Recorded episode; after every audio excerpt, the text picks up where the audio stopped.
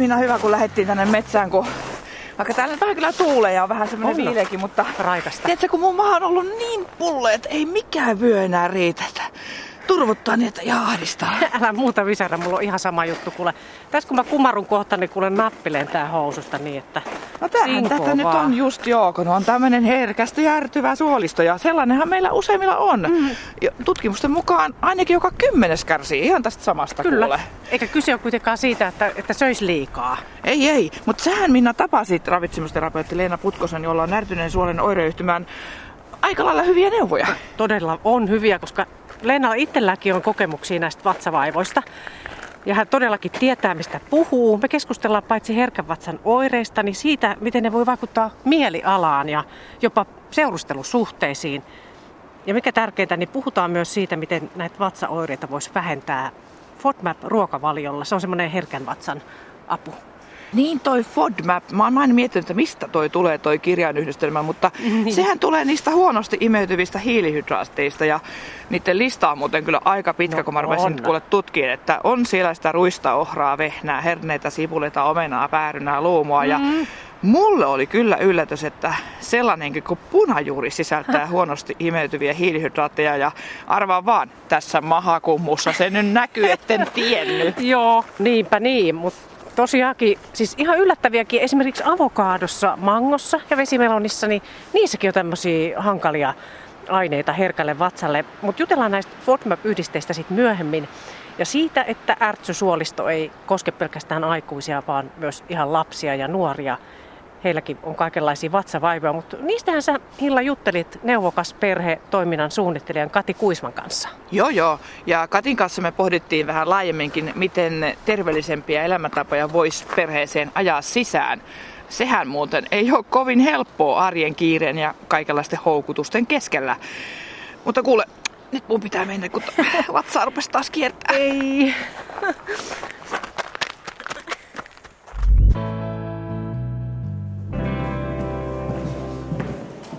Täällä on ryijyjä.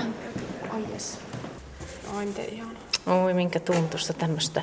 Ihan niin kuin pellava, en tiedä onko kaunis kirjata kudottu. Villaa nailonia. Täällä kyllä löytyy materiaalitiedotkin. Mä oon nyt täällä Helsingissä Design-museossa. Täällä on tämmöinen tekstilitaiteilija Kirsti Rantanen, niin semmoisia veistoksellisia teoksia mennään vähän ihastelemaan. Niin vaikka tässä nyt puhutaan suolistosta ja muusta, niin tämä ei ole ihan hullua tulla tänne, koska kyllähän se pitää rauhoittaa se suolisto. Että jos puhutaan herkästä vatsasta, niin tämä on ihan hyvä paikka. Kyllä, joo, on on. Ja täällä on näköjään tosi rauhallista tänään, niin, niin. niin oikein leppoisa meininki. Niinpä. Sä oot ravitsemusterapeutti, sä oot oikein erikoistunut tämmöisen herkän vatsan vaivojen parantamiseen ja FODMAP-ruokavalioon, josta siis puhutaan vielä myöhemmin ja muutenkin tämän herkän vatsan rauhoittelusta, niin miten sä Leena Putkonen, niin sulla on itsellään toireita joskus ollut, niin, niin millaisia vaivoja, mitä sä muistat siitä silloin? No se on ihan kauheata aikaa ollut, että aika yksinkertaistettuna, että mulla on aina ollut niin herkkä vatsa kyllä ihan pienestä pitää ja muistot on tosi aikaisista vaiheista varmaan jostain niin yhdeksänvuotiaana muistan. Ja sitäkin ennen, että mulla on niin mielikuviin painunut se, että kun on maha kipeä, niin äiti käski, että makaa tyynyn päällä. Et niin kuin, ja mä tein sitä aika usein, että kyllä mulla on ollut niitä, mutta ehkä ei niitä lapsena sillä tavalla osaa niin kuin ajatella, että onko tätä usein vai ei usein, mutta jälkeenpäin on miettinyt. Mutta sitten tavallaan yliopistossa ne paheni tosi paljon ja sitten ne on jo oli jo sitä tasoa, no ensin, mä niin kuin sanoin, mulla, mulla se vaikutti ensinnäkin ihan vireystilaan, eli hirveän paljon väsymystä. Toki sitten ei varmaan auttanut myöskään se, että mä varmasti nukuin opiskeluaikana liian vähän, mutta mutta sekin on muna vai kana, että, että kyllä se siitä vatsavaivat vaikutti myös siihen niin kuin unensaantiin. Että et sitten tavallaan kun mahamöyri on ilmaan ja, ja kivistää, niin ei, on tosi vaikea nukahtaa. Että kyllähän siinä oli niin kuin sekä että syynä varmasti. Öö, ja sitten tota, ihan yksinkertaisesti siis niin ilmavaivoja ihan järkyttävästi. Että ne oli niin semmoista tasoa, että tuntui, että ei vitti vieraat pyytää niin käymään. Et ihan puhun nyt näin niin suoraan, että sellaista se on. Mm-hmm. Ja sitten samoin niin kuin, sosiaalisissa tilanteissa ja muuta, niin, niin aina sitten se, että no missä on vessa, jos on vaikka ruokailu. Niin, niin siis tosi, tosi paljon vaikutti sosiaaliseen elämään, että ei halunnut lähteä ulos enää iltaisin ja just tämä väsymysongelmat ja mielialaoireisiin varmasti vaikuttanut osa syynä sitten kyllä ne vatsaoireetkin kun sä oot kirjoittanut tästä kirjaa, niin mulla jäi mieleen siihen semmoinen just tähän sosiaalisuuteen, että jotenkin miten tuo vatsa vaivaa, että jopa seurustelusuhteisiin. Niin mitä sä sanot siihen, koska se on, Joo, se on siis tosi on. paha juttu. On ja se on niin kuin, ja myönnän, että tänäkin päivänä vielä se on se kysymy, kynnyskysymys tavallaan, joka vaatii aina pienen ylityksen siitä itseltä, että totta kai vaikka niin kuin ammattilaisena ja ymmärrän ja niin kuin yritän itsellenikin sanoa, että se on ihan normaali luonnollinen asia, mutta kyllä se silti vaan vaikuttaa siihen väkisinkin, että kun minä voin olla niin kuin se sinut sen asian kanssa ja niistä puhumisen kanssa, mutta kaikki ei suinkaan ole. Niin. Toisaalta musta ehkä koin pikkusen jopa loukkaavana. Harvoin minä loukkaannut, mutta se oli ehkä mulle semmoinen, että joku, joku vähän vanhempi rouva oli silleen, että mitä siitä nyt semmoista pienestä paukuttelusta. Minä olen mieheni kanssa ollut vuosikymmeniä silleen, no kiva teille, mutta mut, mut, niin kuin, että, niin. että tuota, kyllä se nyt väkisin vaikuttaa siinä vaiheessa, kun luodaan sitä suhdetta ja muuta, niin, niin se, että jos toinen juoksee vessassa kaikki illat tai valittaa vatsavaivaa sängyllä, niin kyllä se vaikuttaa siis ihan kaikkeen, niin. että turha sitä on niin kuin yrittää vähätellä että Joo, ja sitten tässä on vielä just merkitystä. hyvä, kun sä sanon toi ääneen, koska sitten siinä on just tämäkin, että tämä on oikeasti niin kuin vaiva. Että vaikka tätä ei helpolla tunnistaa, mm. mutta siitäpä me päästäänkin siihen, että miten se voisi itse sitten tunnistaa. Voiko itse päätellä jotain? No voi tietenkin tosi paljonkin, että et, et, kyllä pääoireet varmaan on sitä, sitä tota, um, turvotusta ja kipua ja ilmavaivaa ja sitten semmoista, että pitää rampata joko siellä vessassa kauheasti tai sitten toisinpäin, että, että on vähän, tekee, tekee tiukkaa käydä siellä. Että ne on ehkä semmoisia pääjuttuja, mutta tietysti sitten tämän lisäksi niin on ihan semmoisia mielialaoireita ja, ja jopa niin kuin ihan sitten mennään, mennään niin kuin masennuksen tasollekin. Niin tota, noista oireiluista tavallaan sitten bongaan, että kyllä tämä nyt mm. jotain sen tyylistä on. Ja sitten varsinkin, jos siihen liittyy sitä, että esim. lomalla se on niin helpompaa tai silloin kun on nukkunut paremmin tai töissä on vähemmän stressiä, että silloin on selkeä niin se semmoinen stressitekijä kytkös, niin, niin tota, tietenkin se on jo yksi semmoinen hyvä indikaattori, että okei, tässä on varmaan sitten kyse enemmänkin tällaisesta ärtyvästä suolesta, mm. eikä, eikä niin kuin muusta ehkä sitten tulehduksesta, suolistosairaudesta tai keliakiasta mm. tai näin. No siis mä vien sen verran, että, että kun tässä kuitenkin tutkitaan tuossa suolistoa, että joku alkaa tarkkailla, että onko mulla nyt sitten herkkä suoli ja mitä tämä on, niin sitten voi niinku tarkkailla niitä ulosteitaankin, mistä me ollaan Leena Putkonen sun kanssa puhuttukin ja tehty podcast-sarja, että sitäkin voi kuunnella Yle Areenassa tämmöinen, että mitä kakka kertoo ja yhdeksän muuta näkökulmaa suolistoon. niin, niin, kerro lyhyesti, että mitä, mitä sillä sitten, että jos tarkkailee, niin mikä on semmoinen hälytysmerkki? No, jos on tosi, tosi, tosi tiukkaa tavaraa, semmoista vähän niin kuin papanamaista, niin se on nyt yleensä kuvaa sitten, että sitten on selkeästi aika ummetustyyppinen. Ja ummetushan on vähän semmoinen, että ei se, siihen on tavallaan tämmöiset diagnostiset, että kuinka usein käy vessassa. Mutta kyllähän tosi moni kokee sen myös ihan yhtä rasittavaksi, että vaikka kävisi joka päivä, mutta kun sieltä kertaa niin kerralla vaan muutaman papana, niin ei sitten paljon lohduta. tavallaan se, sitä niin kuin, siitä pystyy, tietää niin kuin vähän hahmottaa, että missä mennään. Ja sitten taas toisaalta, jos on ihan tosi semmoista niin kuin petistä ja ihan sitten semmoista puuromaista, niin se nyt sitten on kanssa semmoinen, että ei se nyt ihan sellaistakaan kuuluisi niin kuin koko ajan olla. Mutta toki tässä on tosi yksilöllistä vaihtelua, että, että mikä tavallaan kukin kokee niin kuin semmoiseksi ok ja normaalitasoksi. Vähän voi tarkkailla, mutta että ei nyt ala Niin, se voi olla, että se tarvii vähän ehkä ammattilaisen niin. apua sit siinä, että, että mikä tässä nyt oikein on ja miten tätä helpottaisi. Milloin voisi lähteä lääkäriin tutkimaan näitä? No ihan milloin vaan, jos alkaa olla silleen pitkittyneitä, että useamman kuukauden ajan on ollut niitä vatsaoireita. Ehkä muutama viikon jälkeen nyt ei tarvitse vielä mennä, että voi katsoa rauhassa, että asettuuko se, mutta yleisesti ottaen, jos nyt sanotaan kaksi-kolme kuukautta on mennyt, niin kyllä silloin ehdottomasti kannattaa jo marssia siinä kohti sitten niin kuin työterveyslääkärille, opiskelijaterveydenhuoltoon tai sitten ihan terveyskeskukseen, että katsoa sieltä keliakian vasta-aineet ja tulehdustekijät. Okei, katsotaan vielä vähän noita Tisan museon näitä teoksia. Täällä on erilaisia materiaaleja. Toisaalta olla pellavaa. Tässä on tätä karheita, millä, millä te on tehnyt noin monumentaaliset niin systeemit. Joo. Istutaanko tähän katselemaan? Niin, niin, niin ravitsemusterapeutti Leena Putkonen, tässä nyt siis puhutaan tästä ärtsystä suolesta, ärtyneestä suolesta, niin, niin miten monella sä arvelet olevan tämän? Voiko sanoa? Tämä on kuitenkin epämääräinen vaiva. Joo, ei kyllä sitä niin kuin arvioita on sille länsimaalaisessa väestössä, niin miehillä semmoinen 9 prosentilla ja naisilla semmoinen 14 prosenttia. Et yleensä kun käytetään tätä pyöristystä 10-15 prosenttia niin kuin tavallaan, niin on ihan realistinen. Mm. Että, että tota, miehillä vähän vähemmän, mutta sekin voi olla, että no on siellä osittain ihan tällaisia niin kuin hormonaalisia tekijöitä, jotka vaikuttaa, mutta kyllä siellä varmasti tosi paljon on myös sosiaalista, niin kuin tällaista kulttuurista ja sosiaalista tabua, että, että miehille se nyt semmoinen kivuista valittelu niin kuin jotenkin koetaan, että se ei, se ei kuulu niin. siihen, mikä nyt on ihan höpö höpöä, että, että ihan yhtä lailla he tarvitsevat apua ja, ja niin kuin ratkaisuja niihin terveysongelmiin kuin naisetkin. Mitä mieltä sä oot, että miksi, miksi on niin paljon herkkävatsasia nykyään? No siinä on varmasti nyt epäselvyyksiä, että onko siellä esim. suoliston mikrobistomuutos, kun me tiedetään, että ihan väestötasolla on niin kuin muuttunut ja ympäristö, elinympäristö kun on muuttunut hygienisemmäksi ja muuta ja, ja me ei ehkä altistuta tavallaan semmoisille hyville bakteereille lapsuudessa kuin meidän pitäisi. Että niin kuin maalla asuessa niin saadaan parempi immunisuoja sitten sitäkin kautta, niin olisiko siellä sitten yksi teoria niin tavallaan, että se, se ehkä saattaisi vaikuttaa siihen, että se altistaa nyt meidät sitten herkistää näille muille muille sitten vaivoille myöhemmässä elämässä. Ja samoin toisaalta sitten kyllä mä niin kuin vuosi vuodelta ihmisten työstressi, väsymistasot tuntuu, kun mä työterveyttä teen, niin ne vaan kasvaa niin ei se voi olla vaikuttamatta siihen suolistoon, joka on niin, kuin niin hyvin hermotettu, että tosiaan ihan järkevä puhua toisista aivoista. Se ei tosiaan välttämättä tarkoita, että se poistuu se ongelma sillä, mutta mä oon nyt niin kuin aika monella on sitä taustaa, että tullaan vastaanotolle, että mulla oli todella niin kuin burnout-tilanne töissä ja sen jälkeen mulle tuli nämä kaikki pysyvät, niin kuin, aika pysyvät vatsavaivat. Niin se on aika niin kuin surullista kuultavaa, koska no. tavallaan niin kuin toivoisi, että me ei päädytä siihen tilanteeseen, että ihmisillä tulee vähän niin kuin suolistossa oikosulku hermostollisesti, että sitten tulee niitä oireita niin paljon. Että vaikea sanoa, eikä mulla ole siis todellakaan siihen mitään mm. niin kuin mm. yksi oikeasta selitystä. Jotenkin just toi, että okei, okay, burnout tai sitten joku, että ero, ero tulee, Joo. tai jotain yllättävää elämäntapahtumaa, niin... niin toi, kuolemat niin, ja muut, kyllä. suolisto on niin herkkä. On, on, on. joo joo. Miten mieltä sä jos ajattelen lapsia ja nuoria, kun nämähän, mitä me nyt puhuttiin, niin aikuisten tämmöisiä herkän vatsan oireita, niin mitä mm. mieltä sä oot lasten tämmöisistä suolisto- ja ruoka-asioista? On niitäkin tosi paljon ja ei voisi sanoa, että pelkästään ärsyväsuoli olisi aikuisten asia. Et lasten kohdalla hyvin paljon myös on niin kuin vuorovaikutusasioista. Et vanhempi lapsi, lapsi aistii aika herkästi vanhemman kireydet ja, ja huolet ja muuta kaikkea tällaista. Ja se voi herkästi näkyä siinä, ensinnäkin siitä syömisessä ja sitten toisaalta ehkä vähän siinäkin, että sitten niin kuin opitaan hyödyntämään esim. sitä niin kuin huomionhakuun, että minulla sattuu mahaan, mikä on siis täysin mahdollista. Ja tiedän itse, kun olen lapsena ollut samanlainen, onhan sitä varmasti ollutkin.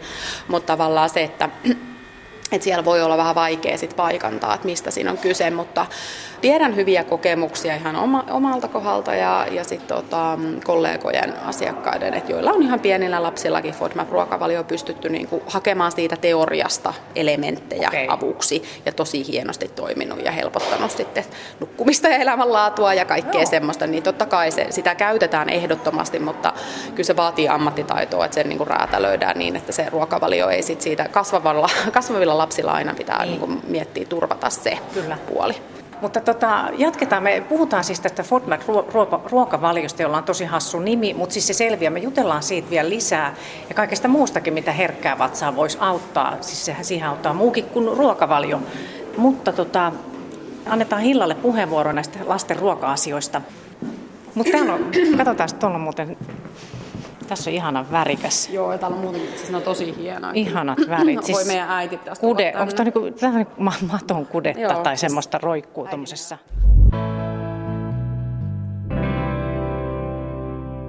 Kati Kuisma, olet Sydänliiton neuvokas perhesuunnittelija ja myös ravitsemusasiantuntija. Teillä on ollut Sydänliitossa tällainen neuvokas perhetoiminta käynnissä jo kymmenisen vuotta.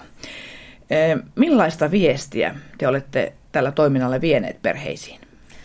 No me on viesty sellaista, ehkä me halutaan sitä ilon kautta lähestymistä näihin elintapoihin, että meillähän toki ytimessä on siellä se, että me toivotaan, että perheet eläisi niin kuin terveemmin ja edistäisi omaa hyvinvointiansa ja lähtenyt huoli tietysti siitä ja ajatuksesta, että sieltä ihan pienestä pitään, sieltä niin kuin vauva-ajasta lähtien, niin on se niin kuin aika, jolloin luodaan sitä perustaa sinne terveydelle.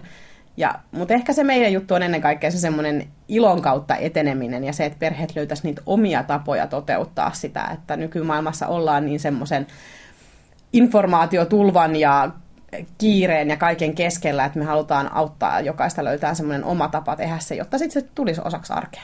No mitä sitten, kun perheessä kuitenkin se arki todellakin pyörii niin hurjaa vauhtia välillä, että tuleehan semmoinen olo, että näinkö näitä kaikkia neuvoja oikein edes ehtii lukea, saati toteuttaa? No se, se on ihan just noin, että mä oon aina jotenkin itsekin, kun sinä elän samassa tilanteessa myöskin, niin jotenkin mun mielestä aina, että semmoinen erikoistilanne on niin kuin normaali tilanne lapsiperhearjessa. Eli joku semmoinen, että jos jää odottamaan sitä hetkeä, milloin sit niinku se elämä on tasasta ja seesteistä ja nyt mä ehdin sitten tehdä jonkun syömistottumusmuutoksen tai muuta, niin sitä hetkeä todennäköisesti ei tule 20 vuoteen. Että jollain tavalla pitää löytää se keino kuitenkin, että millä mä ujutan sen sinne hektiseen arkeen jonkun semmoisen pienen päätöksen, että, että tämä edistää minun tai minun perheeni kokonaishyvinvointia. Että, että se, sen parissa me on niinku pyritty työstämään sitä asiaa auki. No me palaamme kevään mittaan näihin perheiden arkisiin tilanteisiin vielä useampaan otteeseen, mutta tässä lähetyksessä me puhumme myös suoliston vaivoista erityisesti, ja koska olet todellakin ravitsemusasiantuntija myös, niin Miten paljon oot kohdannut tai työssäsi sulla on tullut vastaan lapsia, jotka reagoivat ongelmiin vatsavaivoilla? No varmasti se on niin kuin lapset ensinnäkin ne, miten ne reagoi ongelmiin, sehän on aina hyvin yksilöllistä. Että tavallaan jos ajatellaan vaikka semmoista, vähän semmoista stressivatsatilannetta, eli niin kuin jännitystä tai joku stressaava tilanne, niin joku lapsi se ei reagoi vatsallaan, vaan se juoksee niin sanotusti pitkin seiniä ja menee semmoiseen yliviritystilaan. Ja sitten joku lapsi taas saattaa olla se, että, että äiti mua sattuu masuun, tai illalla rupeaa jännittämään, kun aamulla on joku, ja sitten illasta sattuu, sattuu vatsaan. Ja, ja se on ehkä semmoinen lapselle myös helppo sanallistaa että jos huomaa, että oma lapsi on sen tyylinen, että tavallaan esimerkiksi on tällaista, että se vatsakipu liittyy aina tiettyyn tilanteeseen, johonkin, mikä on tulossa jännittävää tai vähän pelottaa, joku koulun aloittaminen tai uudelle kaverille kylään meno tai muu, niin sitä pitää ehkä vanhempana herkällä korvalla kuunnella ja huomata, että okay, mun lapsi on vähän tämän tyylinen, miten mä sitten sanottaa sitä asiaa lapselle, että hei, että että tällaiset niin kuin jännittävät jutut voi tuntua elimistössä monella tapaa, että se on ihan tavallista ja kertoo, jos itselläkin on vaikka joskus ollut sellainen kokemus. Ja sitten tietysti ihan se, että ottaa niihin tilanteisiin sit sitä aikaa, että jos lapsella on esimerkiksi tarve käydä vessassa aina niin kuin ennen tämmöistä tilannetta, niin sitten pitää osata vähän vanhempana ennakoida se juttu. Mutta sitten jos lapsella tietysti vatsavaivat jatkuu tavallaan, että on toiminnallista ummetusta, ripulia, ylimääräistä kaasun tuotantoa tai muuta tämmöistä kipuoireilua niin kun pidemmän aikaa tai se on jatkuvaa, niin silloin totta kai pitää sit ottaa yhteys terveyden terveydenhoidon ammattilaisiin ja käydä lääkärissä tai terveydenhoitajan kautta lähteä sitä asiaa sitten selvittämään, että onko siellä taustalla voi olla toki jotain niin kuin sulkea pois mahdolliset sairaudet, niin kuin ärtyvä suoli tai suoliston tulehdussairaudet tai joku laktoosiintoleranssi tai keliakia tai, tai muut vastaavat tällaiset. Että totta kai se pitää selvittää, jos se on pitkäaikaista. Jos on tämmöinen ärtynyt suoli, mistä me aika paljon just tässä ohjelmassakin puhutaan, niin tuota, ja monilla suomalaisilla sellainen on. Kuinka pienestä lapsesta puhutaan vai voiko lapsilla olla tällaista jo, että se suoli on niin ärtynyt, että pitää monta kertaa käydä isolla hädellä päivässä vessassa ja niin edelleen? Aha, varmasti voi olla. Se on varmasti ehkä harvinaisempaa tai on harvinaisempaa kuin aikuisilla. Ja sitten lapsilla saattaa olla ihan toiminnallista vatsavaivaa muutenkin ilman, että se on niin kuin tätä ärtynyttä suolta. Et lapsilla voi olla vaikka ummetusta vähän säännöllisemminkin ja se voi olla, että se menee ihan semmoisella, että, että juodaan riittävästi ja liikutaan ja kuidun saanti voi, jos on esimerkiksi lapsi on hyvin pieniruokainen. Eli lapsilla siihen saattaa usein liittyä tällaisia niin kuin myös sit niitä syömiseen ja juomiseen liittyviäkin juttuja. Mutta kyllä ne aina mun mielestä sitten, jos lapsella pitkään jatkuu oireilu, niin se on niinku semmoinen, että se pitää selvittää kyllä. Jos on sitten sellainen tilanne perheessä, että on kovasti huolta oman lapsensa ylipainosta, niin miten sellaiseen voi puuttua? Mun ensimmäinen ehkä neuvoisi, että, että vedetään kaikki henkeä rauhassa – koska ei meillä ole hätäisin hetkessä mihinkään. Eli siis lapsen ylipainon kohdalla, niin siinä on aina niin kuin se on semmoinen, miten mä sanoisin, pitkän ajan tavoitteita. Eli se on siellä terveessä aikuisuudessa. Se ei liity ulkonäköön ja siitä on mun mielestä lapsen kanssa hyvä keskustella, että, että jos, jos on esimerkiksi niin iso lapsi, että hänen kanssaan itse keskustellaan aiheesta kouluikäinen, joka vaikka on tietoinen itsekin tilanteesta, että ihmiset on kaiken kokoisia, kaiken näköisiä, se ei tee kenestäkään parempaa, ja että tätä niin kuin, jos tehdään mahdollisia muutoksia, niin niitä ei niin kuin perustella sillä painon laskulla tai sen tavoitteella, vaan sillä, että me haetaan parempaa niin kuin hyvinvointia, parempaa oloa, parempaa jaksamista, ja nämä hyödyttää meitä kaikkia. Ja sitten jos jotain muutoksia tehdään vaikka syömiseen tai liikkumiseen perheessä, niin sitten se on niinku yhdessä tehtävä, että se koskee koko perheenjäseniä. Et jos on joku vaikkapa ruutuaikarajoite, että että et ei olla puhelimen kanssa pöydässä, niin sitten se on ne vanhemmatkaan ei ole niiden puhelimien kanssa pöydässä. Eli tavallaan se on semmoista yhdessä tekemistä ja niiden yhdessä niiden semmoisten terveystaitojen harjoittelua, eli sitä säännöllistä syömistä, liikkumista, riittävää unta. Sitten toki meillä kaikilla mun mielestä jo vaan lasten ongelma tämä niin kun välistä nämä ruudut ja älypuhelimet ja muut vie meitä tosi paljon, paljon että sen, sen semmoista säännöistä sopimista siellä perheessä. Aika vähän nykyään enää tuntuu siltä, että saa vaikka teini-ikäistä lastaan kanssansa liikkumaan, että niillä on ihan omat kuviot. Mutta tuossa oli eräs äiti, joka kirjoitti blogia teidänkin sivuilla, että tytär sai ruutuaikaa, jos sitten liikkui vastaavasti. Että onko nämä tämmöiset kaupanteot ihan ok? No varmaan, varmaan riippuu vähän, mistä sitä kauppaa tehdään. Että kyllähän sitä varmaan tehdään perheessä monessa asiasta. On tehty kautta aikaan astianpesukoneen tyhjennyksestä lähtien. Että, että mun mielestä tavallaan, että jokainen tuntee sen oman lapsensa sitten. Että, että, että ainoa, mistä mä en kävisi ehkä kauppaa, niin, kuin, niin on tavallaan semmoinen, että että me sidotaan esimerkiksi syömiseen jotenkin sitä liikkumista, taikka me, syö, taikka, ää, me palkitaan syömisellä itseemme siitä, että no nyt kun sä oot tehnyt näin hienosti, niin nyt saadaan sitten syödä tätä. Eli ei tehdä, että se syö, sy, suhtautuminen syömiseen pysyisi semmoisena joustavana. Että semmoinen normaali rajoittaminen kuuluu kuitenkin siihen vanhemman arkeen. Ja vaikka me halutaan niin kuin mennä voimavaroilla ja kannustavasti, niin se ei poista sitä, että yhtä lailla kun me rajataan välistä sitä lastenruutujen käyttöä, niin sitten me joudutaan ruokapöydässä joskus rajaamaan, että hei, että nyt on mennyt aika monta annosta pelkkää makaronia, että otatko muutakin, mitä on tarjolla, että, että, että opetellaan syömään monipuolisesti ilman, että me heti liitetään siihen pelkoa siitä, että no nyt mä rajoitin syömistä, mitä tämä aiheuttaa. Mutta et, et tavallaan siitä, että et ne on sitä normaalia ja me perustellaan sitä hyvinvoinnilla, eikä esimerkiksi siihen painoon liittyvillä asioilla, että, että sä et saa syödä, koska sulla on nyt vähän sitä painoa. Silloin siihen tulee se niin kuin syyllistäminen tai se kehonkuva saattaa lähteä muovautumaan sen mukaan, että okei, mä olen tällainen tai muuta, mä olen huono liikkuja. Et se jotenkin pidetään se semmoisena niin kuin tavallaan perusarkea just se, että se aikaa on, kun se tavoite on sitten siellä niin kuin aikuisuudessa. Että jos me lähdetään ihan pienten lasten kanssa liikenteeseen, niin niille ei tarvitse oikeastaan puhua siitä ylipainosta yhtään mitään, jos ei ole itse sitä mitenkään noteeraannut. Sitten kun lapsi ehkä saattaa itse huomata, tai jos hän itse tuottaa puhetta siitä, siitä pitää totta kai keskustella. Ja sitten meillä on se teini-ikä, jossa sitten haastetaan vanhempia tosissaan ja meistä tuntuu, että ne menetetään ihan sama, mitä me siellä seistään jauhelihaa keiton kanssa valmiina. Ne tulee ja ilmoittaa, että mä söin kaverin kanssa pizzaa ja muuta. Ja sitten ne muuttaa jossain kohtaa pois kotoa ja sitten me vasta oikeastaan ruvetaan katsoa, että mikä tämä tulos olikaan. Eli tavallaan jotenkin semmoinen, että niitä hyvän mielen tekoja pitää löytää arkeen ja niitä pieniä päätöksiä sinne, koska tavallaan se tulos tulee vasta tosi myöhään. Joskus tyttären kanssa on käyty tätä just, että älä äiti osta sinne kaappiin nyt niitä makeita, jos sä haluat, että mä en syö niitä tai itse syö. Onko tämä kuinka tuttua perheissä?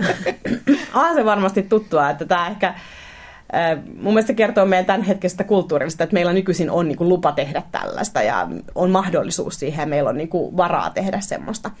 Ennenhän se ei ole ollut mahdollista aikaisemmin ehkä niin paljon. Ja ja, mutta et, siinä on ehkä se ajatus, mikä tuossa on niinku ihan totta, on se, että et mikä me unohdetaan usein lapsista ja just tästä niinku lasten ruoka- tai terveyskäyttäytymisen kasvatuksesta on se, että lapsihan on tämmöinen ihastuttava olio, joka toimii mielihalun perusteella.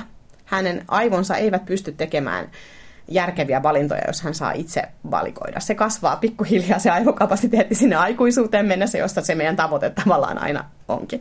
Siihen asti me joudutaan aika paljon ohjaamaan ja niin kuin, sopimaan, että lapsi kuitenkin haluaa yleensä miellyttää esimerkiksi vanhempaa. Että jos on sovittu, että mitä mä toivon selkeästi, että mitä mä toivon, että sä syöt iltapäivällä välipalaksi, niin yleensä lapset haluaa noudattaa sitä. Mutta sitten jos siinä on niin kuin valtava keksikaappi samaan aikaan niin kuin tarjolla, niin se voi olla tuommoiselta niin kuin vaikka kymmenenvuotiaalta niin aika paljon vaadittu, jos hän tuntee niin kuin erityistä vetoa niihin kekseihin, että älä nyt koske, niin on aika paljon vaadittu monelta aikuiseltakin. Kyllä, tulee koskettua, joo, vaikka ne on siellä ylähyllyllä. niin. Mutta tavallaan se, että et, et, tavallaan se on ehkä se, mitä lasten kanssa pitää pitää mielessä, että et me joudutaan aikuisina tekemään sillä tavalla se, niin kuin ne isot päätökset ja ne järkipäätökset ja ohjaan ja opettamaan ja toistamaan sitä asiaa todella monta kertaa niiden vuosien aikana. Niin, kuinka paljon sun mielestä se omien vanhempien esimerkki sitten vaikuttaa lapsiin? Vaikkapa niin, että tuli mieleen sellainen tilanne, että jos äiti tai isä kovasti voivottelee, että hitsi kun tässä on nyt tätä pakkia tullut ja on, on, on lihava eikä mene vyö kiinni, niin miten se vaikuttaa sitten siihen lapseen? No totta kai yle ympäristön puhe ja erityisesti vanhempien puhe vaikuttaa, vaikuttaa lapseen, että, mutta et se on ehkä jotenkin tästä ylipainosta puhuessa mun mielestä se on meidän ennen kaikkea koko yhteiskunnan ja tämmöinen kulttuurillinen ongelma, että me nyt koko ajan voivotellaan sitä ja se on nimenomaan hirmu ulkonäkökeskeistä, että, että me yritetään päästä johonkin muottiin ja se sitten vaikka se ei tulisi kotoa, että vaikka kotona puhuttaisiin arvostavasti kehosta, jota niin kuin toivoo, että entistä enemmän me tehtäisiin vanhempina, että katsotaan itsemme sille, että onpa kivan näköinen ja, niin kuin, ja jotenkin luodaan sitä semmoista puhekulttuuria itse kotona. Mutta toki se sitten vyöryy mediasta ja just tässä vuodenvaihteessa niin joka tuutista tulee sitä lahdu, laihduttamisen, että sitä jotenkin itse kyllä, kun tämän asian parissa tekee työtä, niin että, että mitä siellä niiden juuri lukemaan oppineiden 80-vuotiaiden aivoissa menee, kun ne tota, niin kuin lööppimäärää esimerkiksi tuossa kaupassa käydessänsä kattoo läpi. Että kyllähän se jotenkin se viesti on se semmoinen, että laihtumalla olet parempi ihminen. Ja eihän se ole niin. Eihän ihmisen niin kuin, ihmisyys ole kiinni painosta. Tai siitä painosta ei ole kiinni sekään, mitä mä voin tehdä tässä maailmassa. Et mun mielestä esimerkiksi moni ylipainoinen lapsikin, mitä me on niin kuin, tavattu ja vanhempien kanssa juteltu, niin ne saattaa olla esimerkiksi tosi monipuolisia syöjiä. Että sitten ongelma saattaa olla siinä määrässä, mitä he syövät, mutta se saattaa syödä vaikka tosi monipuolisesti kasviksia ja joku hoikempi voi olla tosi paljon valikoivampi ja tavallaan niin kuin se ruokavalion monipuolisuus voi olla paljon isompi ongelma. Et, et kun me ei voida ulkonäön perusteella tai painon perusteella määritellä ihmistä ja hänen niin kuin terveyttänsä täysin. Et vaikka ylipainon terveysriski totta kai niin kuin myöhemmässä vaiheessa, että lasten kohdalla ei ehkä niin iso vielä, mutta se ei niin kuin ei se meitä ihmisenä niin kuin määritä, mitä me voidaan ja millainen me ollaan, ja ollaanko me hyvä vai ollaanko me fiksu vai ei. Sehän on niin kuin ihan eri asia, että me jotenkin liitetään vähän liikaa tässä hetkessä niin kuin siihen ulkonäköön ja painoon liittyen monenlaisia olettamuksia. Mm, joo, tosiaan me etsitään Hilla ja Minnan akuutissa tällä kertaa keinoja ärtyneen suolen rauhoittamiseen ja ruokavalio, jolla sitä voisi helpottaa. Sitten varmaan elämäntapoakin mietitään, ei se pelkästään se ruokavalio auta. Kyllä, kyllä. Ja ohjelmassamme seurataan tänä keväänä muuten myös perheelämää eri näkökulmista. Ihan miten perheessä syödään, nukutaan, liikutaan ja hoidetaan arjen tuomia haasteita. Niin, paitsi perheelämää me seurataan myös sinkkunaisen pyrkimyksiä löytää tyytyväisyys itsensä. Tanjahan me tavattiin uuden vuoden lähetyksessä ja pitkin kevättä sitten kuulostellaan, mitä Tanjalle kuuluu. Mutta nyt kuulet takaisin tähän tämän päivän aiheeseen. Ruokailuhan on parhaimmillaan mukavaa yhdessäoloa, mm-hmm. mutta millaista ruokaa sellaisen ihmisen sitten pitäisi syödä, jolle tulee herkästi turvotusta ja ilmavaivoja ihan sellaista normaaliaterioistakin jo? Okei, niin me ollaan tota, täällä Visa-museossa edelleen. Ja täällä on Kirsti Rantasen tämmöisiä veistoksellisia tekstiiliteoksia. Tekstiiliteoksia, niin tämmöisiä, täällä jossain luki semmoinen esittely, että udonnan ikiaikaista tekniikkaa luonnon materiaaleja, niin täällähän meidän suolisto nyt rauhoittuu. Joo, kyllä, mieli ja Joo. Voidaan mennä katsomaan, kurkata. Hienon näköisiä, tosi upeita värejä. Hyvin rauhoittava näkymä, oikein jylhiä, tämmöisiä isoja teoksia. Se roikkuu tuolla vähän niin kuin ryijy ja maton tapaisia. Mutta istutaanko tähän katselemaan? niin, niin. Joo, puhutaan edelleen suolistosta ja herkästä vatsasta, niin ravitsemusterapeutti Leena Putkonen, sä oot just tässä FODMAP-ruokavaliossa oikein spesialisti, niin, niin se on tämä herkän vatsan ruokavalio. Niin mitä se on? Minkälaista ruokaa syödään? Monipuolista, monipuolista ja terveellistä. Eli se ei ole missään nimessä mikään semmoinen kauhean rajoittunut ruokavalio. Eli tota, ja sitä hyödynnetään ikään kuin nimenomaan rauhoittamaan ne suolistooireet, jotka on, on niin kuin, siinä on nimen, mä aina jotenkin yritän sitä hahmottaa niin, että sinne on tullut oikosulku sinne suolistoon ja se ei toimi tarkoituksenmukaisesti niin sillä sitten pystytään niin kuin rauhoittamaan se tilanne ja siitä niistä havainnoista, mitä sen ruokavaliokokeilun aikana sit saa, niin sitten pystyy niin kuin paljon helpommin tunnistamaan, että mitkä on ne ongelmaruuat mulle ja mitä karsimalla mä sitten saan pidettyä niin kuin hallinnassa ne oireet. Mutta FODMAP tosiaan tämmöinen ihastuttava lyhenne sanoista. Fermentable oligo D and monosaccharides and polyols, eli huonosti imeytyvät hiilihydraattiyhdisteet, jotka fermentoituu, eli käy paksusuolessa bakteerien toimesta. Ihan niin kuin fiksu nimi, mutta se on vaan niin hassun kuulosta. Joo, mutta se on, kun se on juuri se, että kun siinä on se ikään kuin se FODMAP-ruokavalion tausta on sinällään ihan mielenkiintoinen, koska tota, Meillä on ollut tietoa näistä yksittäin näistä eri, eri FODMAP-yhdisteistä niin tosi pitkään, että vaikkapa Aasian suunnalla on tiedetty tosi hyvin noista sokerialkoholeista, kun he, käyttänyt, he on käyttänyt paljon makeuttamiseen niin kuin sorbitolia ja, ja näitä, näitä muita niin kuin sokerialkoholeja. Suomessa sitten meillä on ksylitoli. Eli se on niin kuin ymmärretty, että okei, tämä aiheuttaa suolisto-oireita laktoosi tietty. Pohjoismaissa varsinkin, jossa käytetään paljon maitoa, on sitten havaittu aikoja sitten, monta vuosikymmentä sitten, että tämä laktoosi on joillekin ongelma. Mutta sitten tavallaan mikä, mikä täydensi tota, niin kun ärtyvän suolen niin kun, tai sitä teoriaa, että mitkä ruuat sitä aiheuttaa, niin on noin viljojen fruktaanit päästä isosti tulee niin kuin viljatuotteista. Ja se oli ehkä sellainen niin kuin viimeinen sysäys siihen, että ymmärrettiin, että ahaa, että hetkonen, että kun nämä yhdistetään, nämä kaikki jätetään pois, ei vaan niin kuin, että jätetään sokeri, alkoholit pois tai jätetään laktoosi pois, niin että se niin kuin auttaisi, koska sehän ei ole auttanut suurimmalla osalla, että onhan näitä nyt seurattu 60-luvulta asti, 50-luvulta asti näitä vatsavaivaisia, niin huomattu, että ei tämä niin kuin auta, mutta sitten tavallaan tuossa on se idea, että otetaan se kaikkien niin kuin vaikutus yhtä aikaa huomioon, niin silloin monesti se rauhoittaa sen suoliston ja mm. silloin päästään sitten eteenpäin siinä, että, että hahmotetaan paremmin, että mitkä on niitä ongelmaruokia. Just.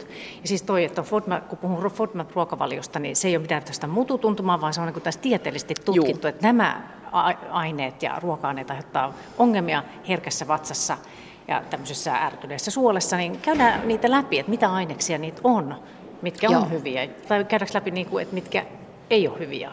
No mennään ensin niitä ja sitten vähän hahmotaan vaikka vähän sitä, että mitkä kuitenkin sopii. Joo. Eli ihan tuollaisessa tyypillisessä meidän ruokavaliosta niitä tärkeimpiä FODMAP-lähteitä on tosiaan noin vehnä, ruis ja ohra. Eli niistä tulee niin kuin ihan toisaalta ruokakulttuurillisista syistä paljon. Eli vehnä sinällään, jos yhden niin tuommoisen paahtoleivän syöt, niin sille ei itse asiassa ole kauhean suurta merkitystä vaan se on se juttu, että kun sitä tulee vähän niin kuin koko ajan, ainakin itselle esim. Keski-Euroopassa matkustelu on vähän rasittavaa, koska siellä tuntuu, että koko ajan on sitä, että aamupalalla, niin, että aamupalalla on toastit ja sitten on joku kakkupala jossakin ja mm. pastaateriat, mutta sitä tulee niin kuin koko ajan. Vehnä ei siis. ja se on suurissa määrin monelle. Ja yleensä sit siinä niin kuin ruokavaliokokeilun aluksi karsitaan kaikki sen takia, että pyritään siihen niin kuin silloin nollat, nollaamaan niin, se tilanne. Joo, siis noin noi kolme, että kyllähän Joo. sinne jää tosi paljon vielä. Joo. no sitten hedelmäpuolella varmaan ne omenat ja päärynät on semmoinen niin kuin ihan se ykkösjuttu, koska niissä on paljon, erityisesti nyt sitten sorbitolia niin, niin tota, ne on semmoisia kinkkisiä tosi monelle. Äm, ja sitten tota, noissa kasvispuolella, niin sitten se sipuli, valkosipuli, ja nämä on myöskin ihan tietysti saannillisia juttuja, kun suomalaisessa ruokavaliossa ainakin mun mielestä sipuli on niin tuhottoman vaikea välttää, että kun sitä laitetaan melkein jokaiseen sossiin. No niin. Että se on niin kuin mun mielestä kaikkein kinkkisi, kinkkisi ehdottomasti. Ja muutamia sitten tämmöisiä aika semmoisia ilmiselviä, eli pavut, linssit, herneethän monet ymmärtää, että okei, nämä nyt tekee vähän ilmavaivaa, mutta sitten kun siinä on se ero semmoiseen niin sanottuun tervesuolistoiseen tai semmoiseen, joka ei kauhean herkkä on, niin sitten taas ärtyvässä suolessa ne oireet voi olla ihan tosi dramaattisia ja niin kuin tosi mm. kipeäksi tulee ihminen siitä, että siinä on niin kuin tavallaan se se ero on se, että vähän paukututtaa versus sitten, että makaa kotona niin kuin mahaturvoksissa kivuissansa. Niin, niin. niin se on aika laaja skaala. On, on. Just semmoinen ilmapallovatsa, niin Joo. mikä voisi tulla tosiaan, että jos on, jos on näitä FODMAP-yhdisteitä paljon syönyt, niin, niin no toi alkaa niin kuin selkenee. No mitä, mitä sä erityisesti sitten niin kuin suosittelisit, että mitä sitten kannattaa oikeasti sitten panostaa, että saa sen vatsan rauhoittumaan? No ihan sitä, että mahdollisimman kuitenkin monipuolisesti ja terveellisesti syö ja huolehtii kuidun saannista koska tota, toisaalta me ei haluta, niin kun me tiedetään, että Forma-ruokavalio, niin sen ongelma on siinä, että se sitten noita hyödyllisiä bifidobakteereja vähentää suolistossa, niin kuitenkin sitten haluttaisiin niin mahdollisimman hyvänä se suolistokanta pitää myös sen Forma-ruokavalion aikana, joka tosin ei ole kuin sen 4-6 viikkoa yleensä, aika lyhyt aika, mutta kun tosi moni sit saattaa ollakin, että vähän niin kuin jää siihen junnaamaan tai unohtaa, että ai niin joo, tätä pitäisi laajentaa, niin sitten siinä mielessä se voi olla niin pitemmän päälle, se voi tuntua siltä, kun tämähän tästä tämä tämä paradoksi, että sä et välttämättä tunne sitä, sitä, että sä voit tuntea sun suolistobakteereja, että missä kunnossa mm. ne on. Niin tässä on se, että, että ihmiset niin kuin saa semmoisen tunteen, että nyt mä jotenkin autan mun suolistuu, kun siellä ei yhtään tule kaasua tai muuta. Mutta itse asiassa se on haitallista, koska sehän kuvaa, että meidän suolistobakteerit ei saa ravintoa. Niin, että kaasu on oltava vähän. No siis joo, se on ihan luonnollista, että sitä jonkun verran tulee, että ne suolistobakteerit käy, saa ravintoa. Ja se on sitten vaan se seuraus siitä. Mutta me tavallaan mitä tästä pyritään herkäsvatsassa niin saamaan, niin on se semmoinen taso, että oireet pysyy hallinnassa ja elämänlaatu hyvänä vaikka vähän niin kuin onkin sit jotain. Ja sitten just semmoinen niin normaali turvotus, että aamulla vatsa on litteämpi kuin illalla, ja se on ihan fine. Että siinä ei ole mitään epänormaalia. Et meillä on nyt ehkä vähän tämmöinen No, ehkä se on medikalisaation syytä, että ihmisillä on hel- helposti tulkitsee koko ajan kaikkea tällaisia, niin. että apua, apua, nyt se on liikaa. Ja siis on hyvä, kun joskus asiakkaatkin on sanonut, että silloin kun lapsenlapsi on käymässä, niin en mä sit huomaa näitä vatsavaivoja, kun joutuu keskittyä johonkin muuhun, mm. että eikä vaan siihen omaan niin. oireiluun.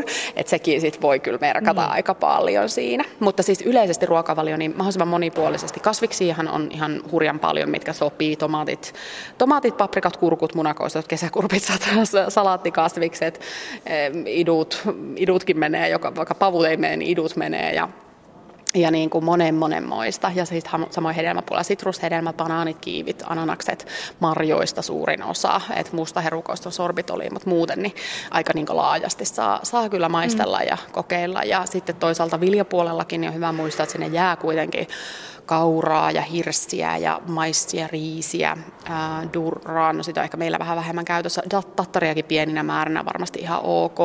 Hapatetuissa leivissä saattaisi se spelttikin mennä, mutta mä aina sanon sitä, että kun speltti ja vehnä itse asiassa FODMAP-pitoisuudelta on hyvin lähellä toisiaan, että jos menee speltti, niin sitten rohkeasti vaan sitä vehnääkin kokeilemaan, että ei sitä niin. kannata niin kuin turhaa karsia, mutta sittenhän aina pitää muistaa, että siinä sopassa voi vielä olla sit allergioita esimerkiksi. Eli tota, kyllähän aikuisillakin olen huomannut, että monella sit ehkä on jonkinlaista viivästynyttä suolisto, mm. suolisto, suolistoallergia tai semmoista niin suolistolla oireilevaa allergiaa joillekin ruoka-aineille. Joo. Etkö se ei aina sit olekaan se FODMAP-asia, vaan se voi olla sitten joku muukin vielä mm. päälle siihen. Niin.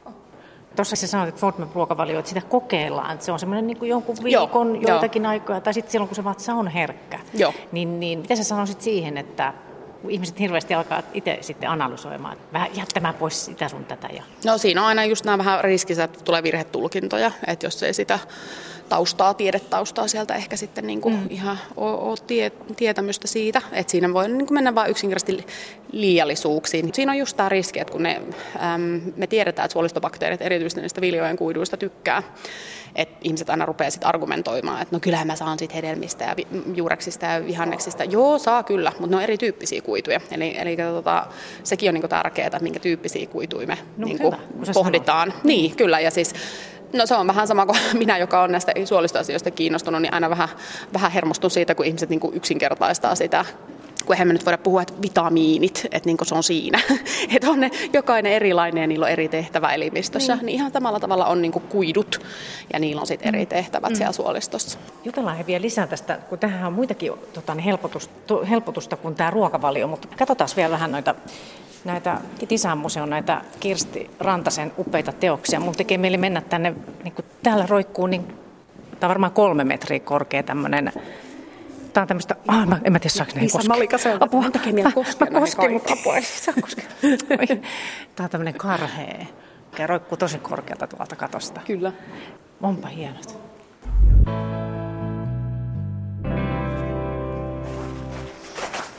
Tämä tekee ihan hyvää suolistolle, kun kävelee. No niin, tekee. Ja... Niin te olette siellä museossa. Siellä ei varmaan muuten tullut ihan niin paljon kuin täällä. Ei. Tuli siitä museosta muuten mieleen, kuule Minna, että onkohan tämä meidän suolisto jäänyt jonnekin esihistorialliseen ajalle, eikä ole suinkaan tottunut näihin nykypäivän lisäaineisiin ja keinotekoisiin aromeihin ja väreihin ja makeutusaineisiin ja mitä niitä nyt onkaan. Kuule, niitähän riittää. Ja vaikka niitä yrittäisi välttää, niin ei se oikein onnistu, ellei nyt sitten alas siis kuule kokkaa ihan alusta lähtien kaikkea ja leipomaan. Mutta kuka sitä ehtii ja jaksaa nykyaikana?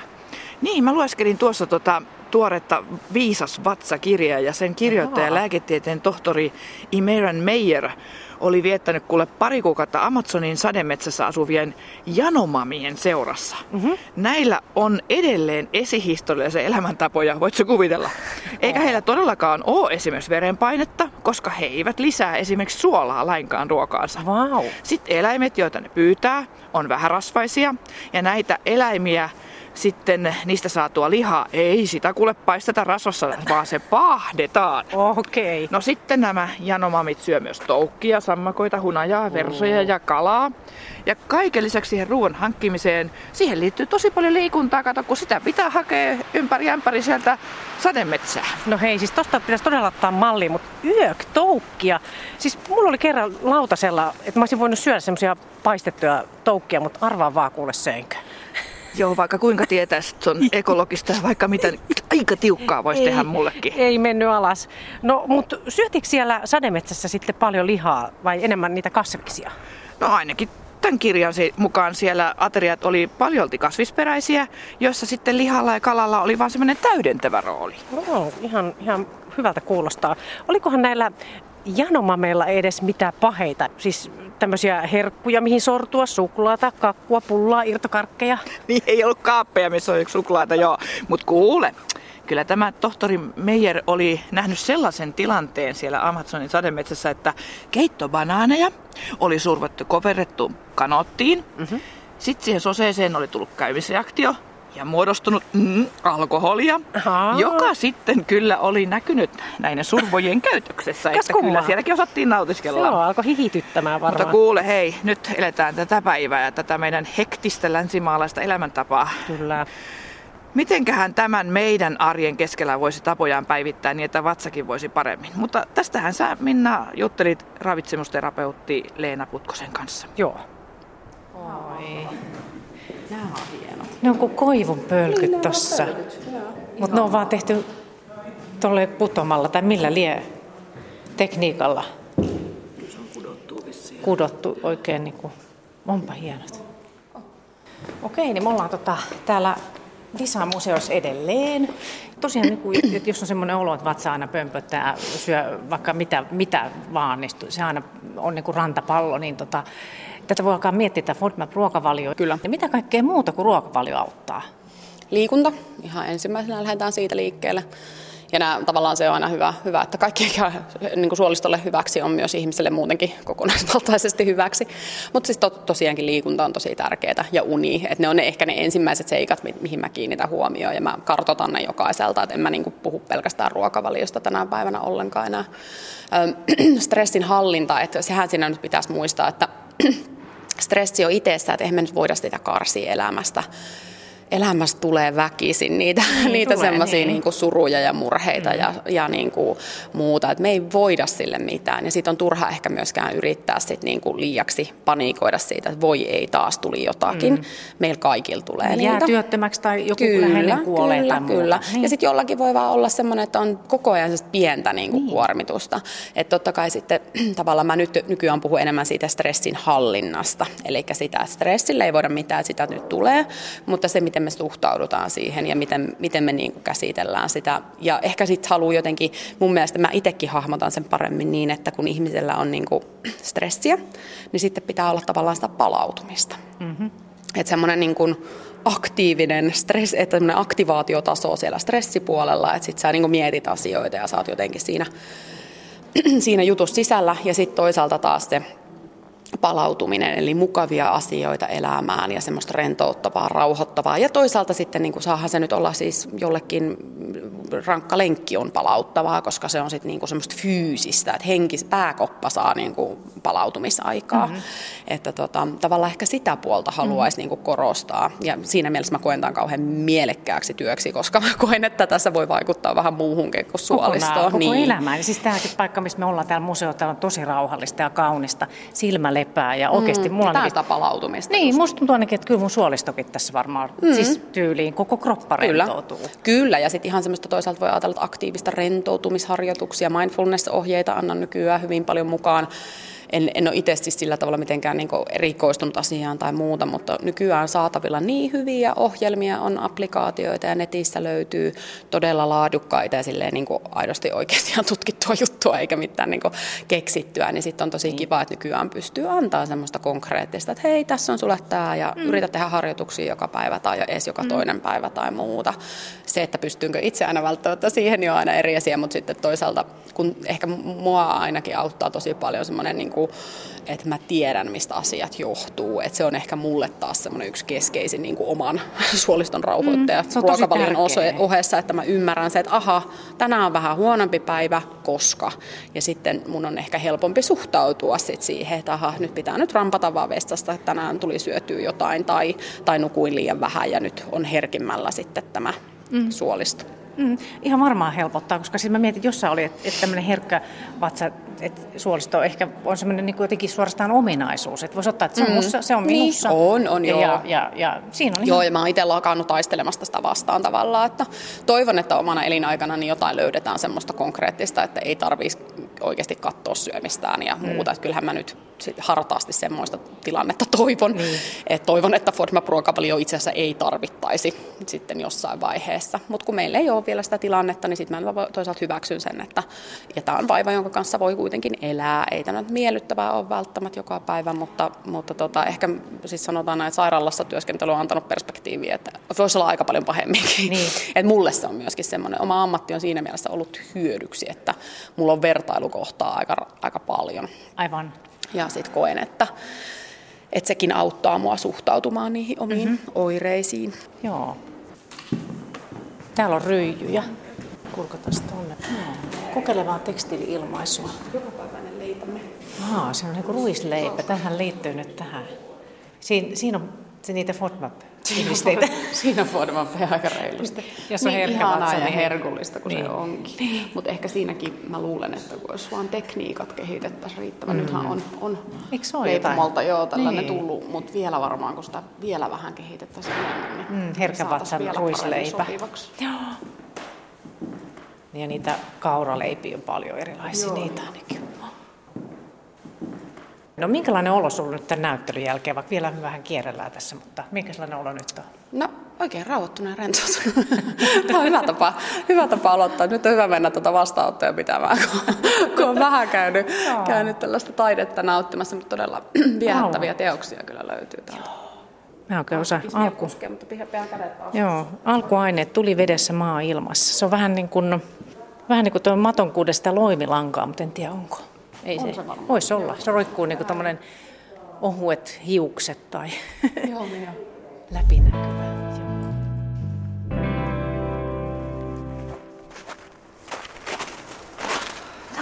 Tosi paljon kuule eläinten jälkiä täällä metsässä. tassun jälkiä, musta on ihan mahtavaa. Niin no, ainakin kissa ja koira ja tiepakka, joku kettukin olisi kuule Kyllä, me omat jäljet tähän päälle. Se on kuule Minna kyllä nykytutkimuksen valossakin todellakin niin, että suolisto ei ole vaan ruoan käsittelylaitos, vaan suoliston tila vaikuttaa paljon myös meidän mielialaan ja jopa päätöksiin. Mm-hmm. Masentuneen ihmisen ruoansulatus lähes pysähtyy. Ja on jopa saatu viitteitä siitä, että suoliston mikrobeja vaihtamalla arasta voisi tulla sosiaalinen. Oho. Voit sä kuvitella Minna? Siis ihan uskomaton, tosi kova juttu, jos näin todella on. Mutta siis kyllä mä uskonkin, koska vatsa ja aivot vaikuttaa koko ajan toinen toisiinsa. Ja siis mulla on ihan kyllä omakohtaisia kokemuksia tästä. Mä jäin kuule miettimään, että toimisiko se toisinpäin? Jos mun mm. suolistomikrobit vaihdettaisiin toisiin, niin tulisiko musta sit hiljaisempi ja rauhallisempi? Hei, toi tosi hyvä idea. Sun täytyy ehdottomasti kokeilla. Mä saisin katsoa puheenvuoron helpommin. Miten niin? Kuka tässä nyt mukaan enemmän puhuu? Tosi. Vaihdettaisiko niinku toinen toistemme mikrobit? Vai kuunneltaisiko kuule metsän hiljaisuutta? Se on hyvä idea. Nyt rauhoitutaan.